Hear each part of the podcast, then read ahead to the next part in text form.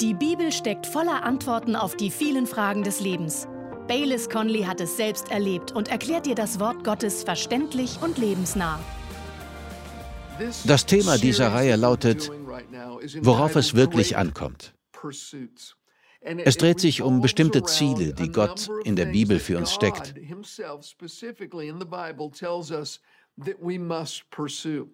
Erstens steckt er sie uns, weil sie ganz wichtig sind. Zweitens steckt er sie uns, weil sie nicht nur wichtig sind und seinem Willen für uns entsprechen, sondern weil wir sie nur erreichen, indem wir sie ganz bewusst anpeilen. Deshalb ruft Gott uns auf, uns auf sie zu konzentrieren und ihnen nachzujagen. Unser heutiges Thema finde ich besonders in diesem Zusammenhang ganz wichtig. Und zwar wollen wir über das hohe Ziel der Liebe sprechen. Jetzt denken Sie bitte nicht, ach, das schon wieder, eine weitere Predigt über die Liebe. Was gibt sonst noch im Fernsehen? Nein, Sie wissen noch nicht, was ich sagen möchte. Der folgende Bibelvers ist wirklich gut. Er kann Ihr Leben verändern. 1. Korinther 14, Vers 1. Die Liebe soll euer höchstes Ziel sein, aber bemüht euch auch um die besonderen Gaben. Ich glaube, wir könnten ein ganzes Jahr oder länger über das Ziel der Liebe sprechen. Wir könnten es auf die Errettung von Menschen beziehen, auf die Ehe, auf die Familie, auf das Überwinden von Ängsten, auf Gottvertrauen, auf den Umgang mit Feinden, die Beziehungen in der Kirche und so weiter. Aber mir geht es heute um den Zusammenhang dieses Verses, nämlich die Geistesgaben. Paulus sagt, dass wir uns um Liebe und die Geistesgaben bemühen sollen. Die besonderen Fähigkeiten, die Gottes Geist uns gibt. Also Diese Gaben sind ganz, ganz wichtig. So wichtig, dass Paulus ganze drei Kapitel darauf verwendet, ihre Funktion zu erklären. In 1. Korinther 12 erklärt er, was es genau mit den Gaben des Heiligen Geistes auf sich hat, und er gibt uns Definitionen dieser Gaben. In 1. Korinther 13 spricht er dann über die Haltung, mit der diese Gaben eingesetzt werden sollen. In 1. Korinther 14 schließlich geht es um die Regeln und Richtlinien für den Einsatz dieser Gaben vor Ort in den einzelnen Kirchengemeinden. In 1. Korinther 12 geht es um die Gaben, in 1. Korinther 13 geht es um die Gaben, in 1. Korinther 14 geht es um die Gaben. Paulus ruft uns auf, uns sowohl um Liebe als auch um die Gaben zu bemühen. Das sagt er wiederholt in diesen Kapiteln, dass wir uns um Prophetie, um die beste Gabe, um geistliche Gaben bemühen sollen. Wir sollen richtig hungrig auf sie sein. Wir sollen sie uns zum Ziel setzen. Hier ist ein kleines Geheimnis, das Ihnen helfen wird. Die Gaben des Heiligen Geistes erlebt man, indem man sie sich wünscht. Sie kommen nicht automatisch durch geistliche Reife, nicht weil man seit 14 Jahren Christ ist, nicht weil man ein vorbildliches Leben führt. Sie kommen, weil man sie unbedingt will. Gott schenkt sie, wenn man auf die Knie geht und Gott um diese Gaben bittet. Genauso ist es bei Erweckungen. Warum haben wir keine Erweckung? Weil wir willig sind, auch ohne sie auszukommen. Aber ich bin überzeugt, der weltweiten Gemeinde steht eine Zeit bevor, da werden die Geistesgaben wieder neu betont. Gott handelt in Erwiderung auf den Hunger und die Gebete seiner Gemeinde. Menschen hungern nach dem Übernatürlichen, nach Dingen, die wir in der Apostelgeschichte lesen. Gott hat sich nicht geändert. Sein Geist hat sich nicht geändert. Aber wir sind so geschniegelt und gestriegelt worden. Wir haben Schubladen für alles. Wir sind so gut organisiert, dass wir den Heiligen Geist teilweise aus der Gemeinde wegorganisiert haben. Also, bevor wir zum höchsten Ziel der Liebe kommen, wollen wir mal kurz über die Geistesgaben sprechen. In 1. Korinther 12, Vers 1 schreibt Paulus, was aber die geistlichen Gaben betrifft, Brüder, so will ich nicht, dass ihr ohne Kenntnis seid. Die Bibel betont nicht häufig, in dieser Sache solltet ihr aber genau Bescheid wissen. Doch genau das tut Paulus hier durch die Inspiration des Geistes in Bezug auf die Geistesgaben. Darüber müsst ihr genau im Bilde sein, liebe Brüder. Die Brüder, das sind alle Christen. Gott möchte nicht, dass es Christen gibt, die bei den Geistesgaben nicht im Bilde sind. Was wissen Sie von ihnen?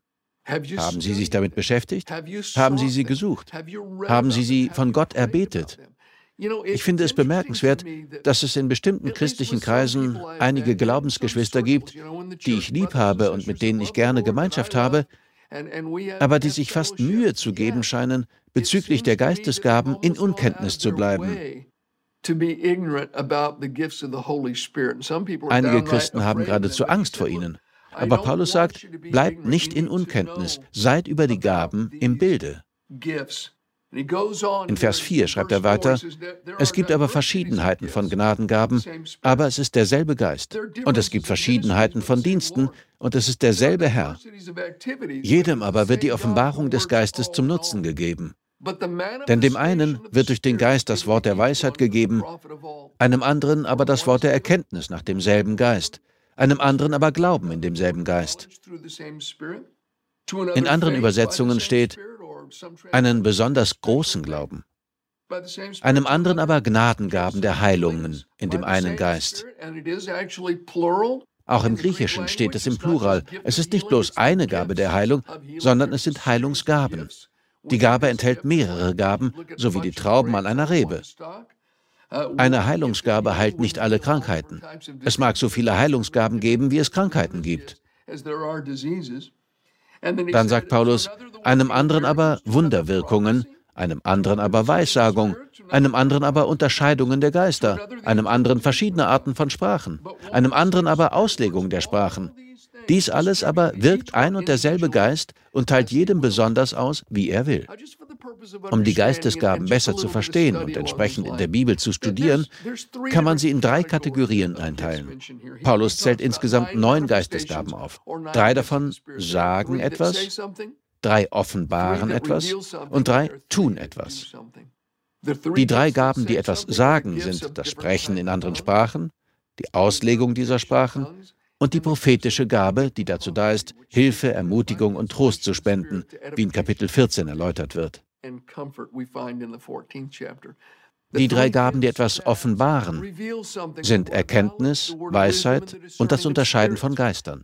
Die drei Gaben, die etwas tun, sind auch als Gaben der Kraftwirkung bekannt, Wunderwirkungen, Heilungen und besonderen Glauben.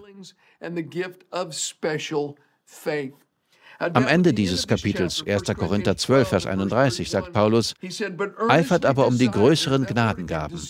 Da haben wir es wieder, das Eifern. Und einen Weg noch weit darüber hinaus zeige ich euch. Man mag fragen, was ist die beste Gabe? Ich schätze mal die Gabe, die man am meisten braucht. Ein Kranker braucht wahrscheinlich keine Prophetie, sondern Heilung. Wie schon gesagt, sind es Heilungsgaben, plural. Es kann ganz viele Heilungsgaben geben, vielleicht so viele, wie es Krankheiten gibt. Stellen Sie es sich wie Trauben an einer Rebe vor. Sind Sie oder ein nahestehender Mensch krank, dann ist die beste Gabe im Moment wahrscheinlich Heilung. Ist jemand entmutigt oder niedergeschlagen, mag er ein prophetisches Wort brauchen. Ein vom Geist inspiriertes Wort, das aufbaut, ermahnt und tröstet. Er sagt also, Konzentriert euch auf die besten Gaben. Und dann einen Weg noch weit darüber hinaus zeige ich euch. Das führt direkt ins 13. Kapitel. Wir müssen daran denken, dass es im ursprünglichen Brief keine Kapitelaufteilungen gab. Heute haben wir Kapitel 12, 13 und 14, aber das war alles ein durchgehender Gedankengang vom Apostel Paulus an die Gemeinde in Korinth. Er schreibt sofort weiter, was dieser Weg weit darüber hinaus ist. Kapitel 13, Vers 1. Wenn ich in den Sprachen der Menschen und der Engel rede, aber keine Liebe habe, so bin ich ein tönendes Erz geworden. Weiter, und wenn ich Weissagung habe und alle Geheimnisse und alle Erkenntnis weiß, und wenn ich allen Glauben habe, so dass ich Berge versetze, aber keine Liebe habe, so bin ich nichts. Und wenn ich alle meine Habe zur Speisung der Armen austeile, und wenn ich meinen Leib hingebe, damit ich Ruhm gewinne, aber keine Liebe habe, so nützt es mir nichts. Der höhere Weg ist die Liebe. Hier erwähnt er Gaben von allen drei Kategorien. Er erwähnt Sprachen der Menschen und der Engel, die Gabe der Sprachen. Er erwähnt Prophetie bzw. Weissagung. Er erwähnt Erkenntnis und besonderen Glauben. Es geht hier also immer noch um die Geistesgaben, aber er sagt, dass der höhere Weg die Liebe ist. Das ist der Geist, der ihren Einsatz auszeichnen sollte. Die Gabe kann echt sein. Aber solange die Gabe nicht von Liebe bestimmt ist, steht hier, dass sie bloß Lärm ist. Früher ging ich in eine Kirche, in die auch eine Frau ging, die öfters in den Gottesdiensten prophezeite. Alles, was sie sagte, war biblisch. Es war an sich gut. Hätte jemand die Worte niedergeschrieben, hätte es ein erbaulicher Lesestoff sein können. Aber Wann immer sie sprach, zuckten alle in der Gemeinde zusammen. Es war so, als würde jemand mit einem scharfen Gegenstand über die Schultafel kratzen. Es war das Gegenteil von Erbaulichkeit und Trost. Später erfuhr ich, dass tiefsitzende Verbitterung und Unversöhnlichkeit in dieser Frau waren. Es war nicht so, dass ihre Gabe unecht war, aber die Gabe war wie Wasser, das durch einen schmutzigen Schlauch floss und entsprechend ungenießbar war. Die Gaben sind vom Geist eingegeben, aber er benutzt fehlbare menschliche Gefäße. Die Gaben nehmen den Geschmack unseres Seins an. Und diese Frau hatte einige schlecht schmeckende Dinge, die den Geschmack der Gabe verdarben. Die Bibel sagt uns, dass wir die Wahrheit in Liebe reden sollen. Ich verstehe das so. Die Wahrheit ist der Draht, durch den der Strom, die Kraft, fließt. Liebe ist die Isolierung, die den Draht umgeben sollte. Ich bin hier in einem Studio, in dem es verschiedene Kabel gibt, die den Segen des Stroms ins Studio bringen. Die Temperatur wird hier automatisch geregelt. Es gibt Lichter, es gibt Kameras. Das ist alles klasse. Aber jedes der Kabel, die diese Dinge mit Strom versorgen, ist isoliert. Wären sie es nicht, könnten sie Schaden anrichten. Ja, sie könnten sogar tödlich sein. Liebe ist die Isolation. Wenn wir die Geistesgaben einsetzen oder die Wahrheit der Bibel weitergeben wollen, müssen wir die Wahrheit in Liebe reden. Die Inspiration kommt von Gott, aber es liegt an uns, uns von Liebe prägen zu lassen. Ich erinnere mich, als ich ein ganz junger Christ war, Jesus hatte mich gerade aus der Welt gerettet, da gab es ein Paar, das in dieselbe christliche Gruppe ging wie ich. Wir kamen zum Bibelstudium zusammen. Das Paar war gläubig. Beide hatten ihr Leben Jesus gegeben, aber sie lebten seit ungefähr einem Jahr unverheiratet zusammen. Das ist außerhalb der Grenzen, die Gott gut heißt. Und Gott ist klüger als wir. Sobald wir meinen, wir wüssten es besser als die Bibel, geraten wir in Schwierigkeiten. Das ist eines der größten Aha-Erlebnisse, die ich je hatte, dass Gott klüger ist als ich. Und Gott sagt, dass Sex zwar gut ist, er hat ihn geschaffen, aber für die Ehe bestimmt ist. Eine Frau, ein Mann in der Ehe. Dieses Paar lebte unverheiratet zusammen, aber beide waren taufrische Christen. Eines Tages sprach ich darüber mit ein paar älteren Christen und sie sagten mir, wir müssen mit ihnen darüber reden, denn so ein Lebensstil steht nicht im Einklang mit dem, was Gott sagt. Wenn sie einander lieben, dann sollten sie heiraten, aber sie sollten nicht wie ein Ehepaar zusammenleben, solange sie kein Ehepaar sind.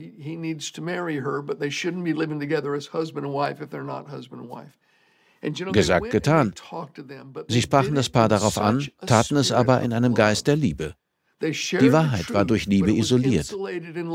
Sie hauten dem Paar nicht die Bibel um die Ohren. Gott wird euch strafen, das ist falsch, böse, sündhaft. Nein, sie kamen in einem Geist der Liebe. Sie erschlossen ihnen die Bibel. Sie sprachen darüber, was für ein Bild wir als Christen vor der Welt abgeben sollen und dass Gott klüger ist als wir und dass wir gut daran tun, uns an seine Prinzipien zu halten. Das Paar war zwar anfangs ein bisschen beleidigt, konnte aber den Geist der Liebe spüren und nahm die Korrektur an. Die beiden lebten eine Zeit lang getrennt und heirateten dann. Sie hielten sich an Gottes Weg. Also, liebe Freunde, ja, wir sollen geistliche Gaben wirklich wollen. Wir sollen die Wahrheit sagen, aber alles in einem Geist der Liebe. Vielleicht sind Sie schon einmal in einem Gottesdienst gewesen, bei dem Sie sich so vorkamen, als würde man Ihnen die Bibel um die Ohren hauen. Der Prediger mag die Wahrheit gesagt haben, aber nicht in einem Geist der Liebe. Das heißt nicht, dass Sie nicht mutig und direkt sein können. Ich spreche gern frei heraus, aber ich glaube auch, dass wir alles in einem Geist der Liebe tun sollen. Ja, Gott ist ein gerechter Gott, aber er ist auch ein Gott der Liebe. Ja, Gott ist ein heiliger Gott, aber er ist auch ein Gott der Vergebung. Also möge alles, was wir tun, aus einem Geist der Liebe geschehen. Noch einmal, ich kann vom Heiligen Geist inspiriert sein. Eine Geistesgabe kann durch mich fließen. Sie kann eine echte Gabe sein. Aber solange ich keine Liebe habe, bin ich nichts. Da steht nicht, dass die Gabe nichts ist, sondern dass sie mir nichts nützt. Da steht nicht einmal, dass sie jemand anderem nichts nützt. Es mag einen Nutzen geben, aber Lieblosigkeit beeinträchtigt die Gaben. Sie schwächt ihre Auswirkungen ab. Vielleicht kennen Sie jemanden, der in allen Geistesgaben agiert. Vielleicht haben auch Sie bestimmte Geistesgaben, aber solange Sie sich nicht von Liebe bestimmen lassen, bringen sie Ihnen nichts. Die Wahl liegt an uns. Gott ist derjenige, der uns die Gaben gibt. Allerdings sind die einzigen Gefäße dafür mangelhaft. Wir sind fehlbar. Deshalb müssen wir in Gnade und Liebe wachsen.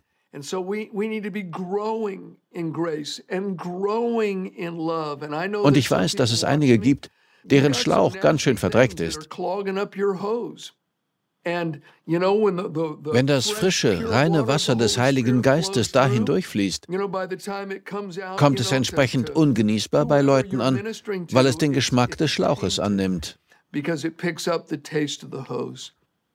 Haben Sie etwas zu vergeben? Vergeben Sie. Sind Ihre Herzensleitungen von Verbitterung verdreckt? Dann rufen Sie den himmlischen Klempner und lassen Sie Ihre Leitungen reinigen. Liebe ist so wichtig, besonders im Zusammenhang mit den Geistesgaben. Jemand mag sagen, nun, ich habe meine eigene Definition von Liebe. Das mögen Sie haben, aber das heißt nicht, dass diese Definition wahr ist. Menschen haben alle möglichen Vorstellungen von Liebe. Liebe sieht so und so aus, aber das heißt nicht, dass sie treffend sind. Wenn wir im selben Kapitel weiterlesen, 1. Korinther 13, gibt Gott uns eine Definition von seiner Liebe. Er sagt uns, wie sie beschaffen ist. Ich möchte Ihnen das einmal vorlesen. In 1. Korinther 13, ab Vers 4 steht folgendes. Ich lese aus der Amplified Bible. Die Liebe hält lange durch und ist geduldig und freundlich. Einige Menschen halten zwar lange durch, aber sie sind dabei nicht geduldig oder freundlich. Die Liebe hält lange durch und ist geduldig und freundlich. Liebe ist nie neidisch oder kocht vor Eifersucht über. Sie ist nicht prahlerisch oder stellt sich überheblich zur Schau. Sie ist nicht eingebildet, arrogant oder vor Stolz aufgeblasen. Sie ist nicht anstößig und benimmt sich nicht ungesittet. Liebe, Gottes Liebe in uns, besteht nicht auf ihre Rechte oder ihren eigenen Weg. Klingt das wie Sie? Wie sind Sie in Ihrer Ehe? Bestehen Sie immer auf Ihre Rechte und Ihren eigenen Weg? Muss es immer nach Ihrem Willen gehen? Das ist nicht Liebe. Er fährt fort. Die Liebe Gottes in uns ist nicht selbstsüchtig, sie ist nicht überempfindlich und lässt sich nicht reizen. Und wenn man ihr Böses tut, trägt sie es nicht nach. Einige Menschen sind nicht nur leicht beleidigt, sondern klammern sich förmlich an diese Beleidigung. Kürzlich hörte ich zum ersten Mal den Ausdruck irisches Alzheimer. Ich bin irischer Herkunft und die Erklärung dieses Ausdrucks lautet, die Iren vergessen alles außer ihren Groll. Nun, es gibt wirklich einige Menschen, die das, was sie erlitten haben, einfach nicht loslassen. Ganz anders, die Liebe Gottes in uns. Er fährt fort. Sie freut sich niemals über Ungerechtigkeit, sondern sie freut sich immer an der Wahrheit. Die Liebe erträgt alles, verliert nie den Glauben, bewahrt stets die Hoffnung und bleibt bestehen, was auch geschieht. Unter allen Umständen hält sie durch, ohne schwach zu werden. Die Liebe wird niemals aufhören. Sie verblasst nie, veraltet nie und vergeht nie. Tatsache ist, Gottes Liebe ist so beschaffen, wie wir es gerade gelesen haben. Sind Sie Christ, dann haben Sie diese Liebe schon in Ihrem Herzen. Römer 5, Vers 5. Die Liebe Gottes ist ausgegossen in unsere Herzen durch den Heiligen Geist. Sie auszuleben liegt an uns. Sind Sie Christ, dann ist diese Liebe in Ihnen. Das heißt, Liebe ist kein Ziel, das weit von uns weg ist. Vielmehr liegt das Ziel bereits in uns. Wir müssen uns nur bewusst entscheiden, es auch nach außen zu kehren. Das ist damit gemeint, dass Liebe unser höchstes Ziel sein soll. Wir sollen der Liebe Ausdruck verleihen, mit der Gottes Geist bereits unsere Herzen erfüllt hat. Und wenn Sie diese Liebe ausleben, liebe Freunde, in Kombination mit den Geistesgaben, Gott möchte Menschen auf übernatürliche Weise helfen, mehr als wir es wollen. Wenn wir uns auf diese Gaben in Liebe konzentrieren, oh, wie viel wir dann bewirken können. Liebe ist der höhere Weg.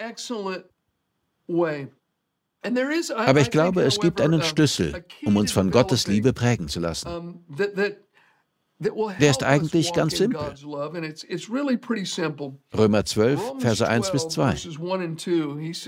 Ich ermahne euch nun, durch die Erbarmungen Gottes eure Leiber darzustellen als ein lebendiges, heiliges, Gott wohlgefälliges Opfer, was euer vernünftiger Gottesdienst ist.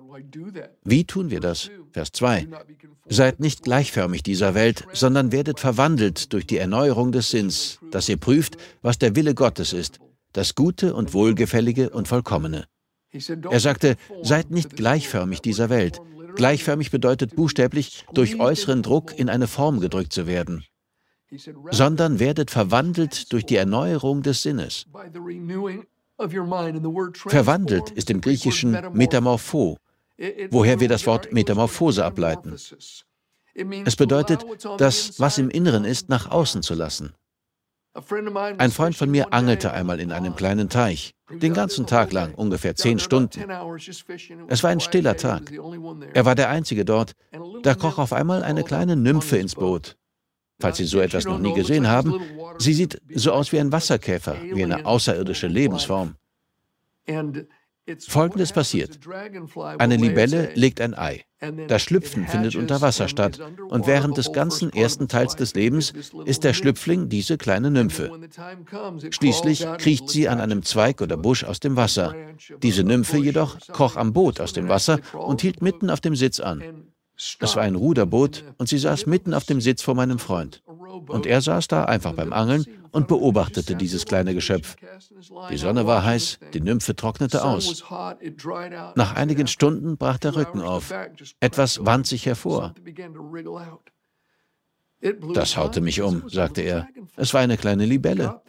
Die Libelle ließ ihre Flügel in der Sonne trocknen, mehrere weitere Stunden. Er saß da, angelte und schaute zu. Dann, mit einem Mal, flog sie davon. Diese Libelle hat eine Metamorphose durchgemacht. Das Innere hat sich nach außen gekehrt. Gott hat seine Liebe in unser Herz gelegt. In Römer 7 schreibt Paulus, ich habe nach dem inneren Menschen Wohlgefallen am Gesetz Gottes. Mit anderen Worten, in meinem Geist, in meinem Herzen möchte ich das Gute tun. Ich möchte in Liebe leben. Ich möchte mich nach Gottes Wort richten. Er schreibt weiter, aber ich sehe noch etwas anderes in meinen Gliedern, was mich versklaven will.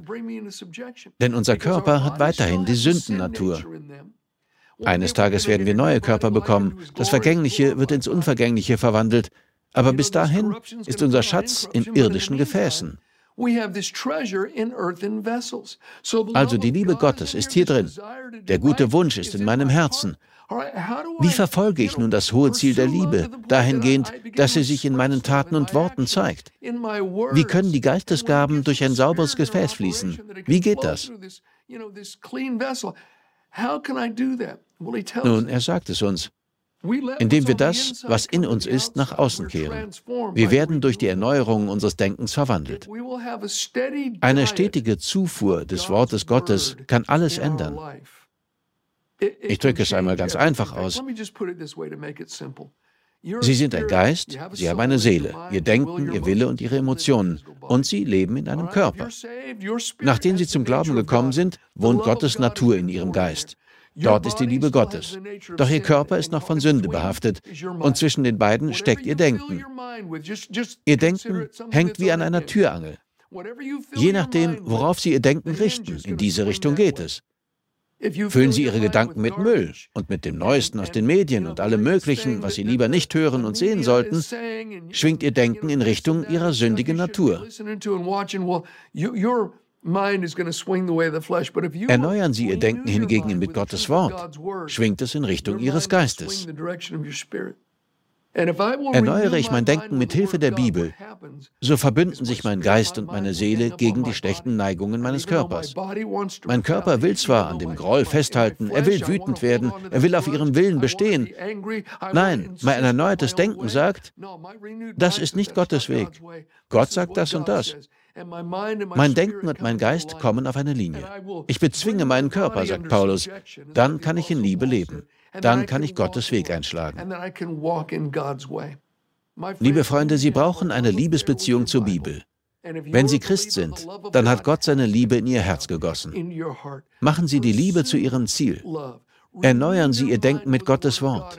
Ich bin überzeugt, wir kommen in eine Zeit, da werden sich die Geistesgaben auf reiche, eindrucksvolle Weise zeigen. Gott wird sich in unserer Mitte erweisen und Übernatürliches tun. Und da braucht er Menschen, die sich für die Liebe entschieden haben. Also, was mich betrifft, ich will mich für die Liebe entscheiden. Sie nicht auch? Wir wollen uns von Liebe prägen lassen und die Geistesgaben ausüben. Wenn wir das tun, wird Gott nicht lange auf sich warten lassen. Ich hoffe, dass Sie diese Predigt hilfreich fanden.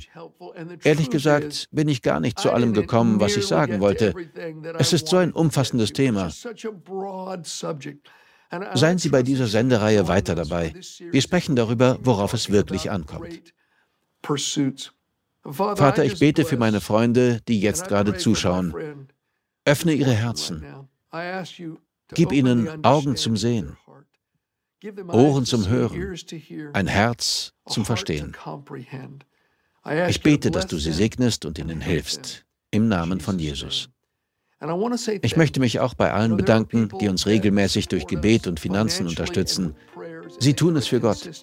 Sie sollen wissen, wie dankbar wir für sie sind. Ich bin dankbar. Unser ganzes Team ist dankbar. Es ermöglicht uns, Inhalte wie diese auf der ganzen Welt zu verbreiten. Gott möge sie reichlich segnen. Wir danken dir fürs Zuhören. Weitere Predigten sowie eine tägliche Andacht von Baylis findest du kostenlos auf baylis-conley.de. Gott segne dich.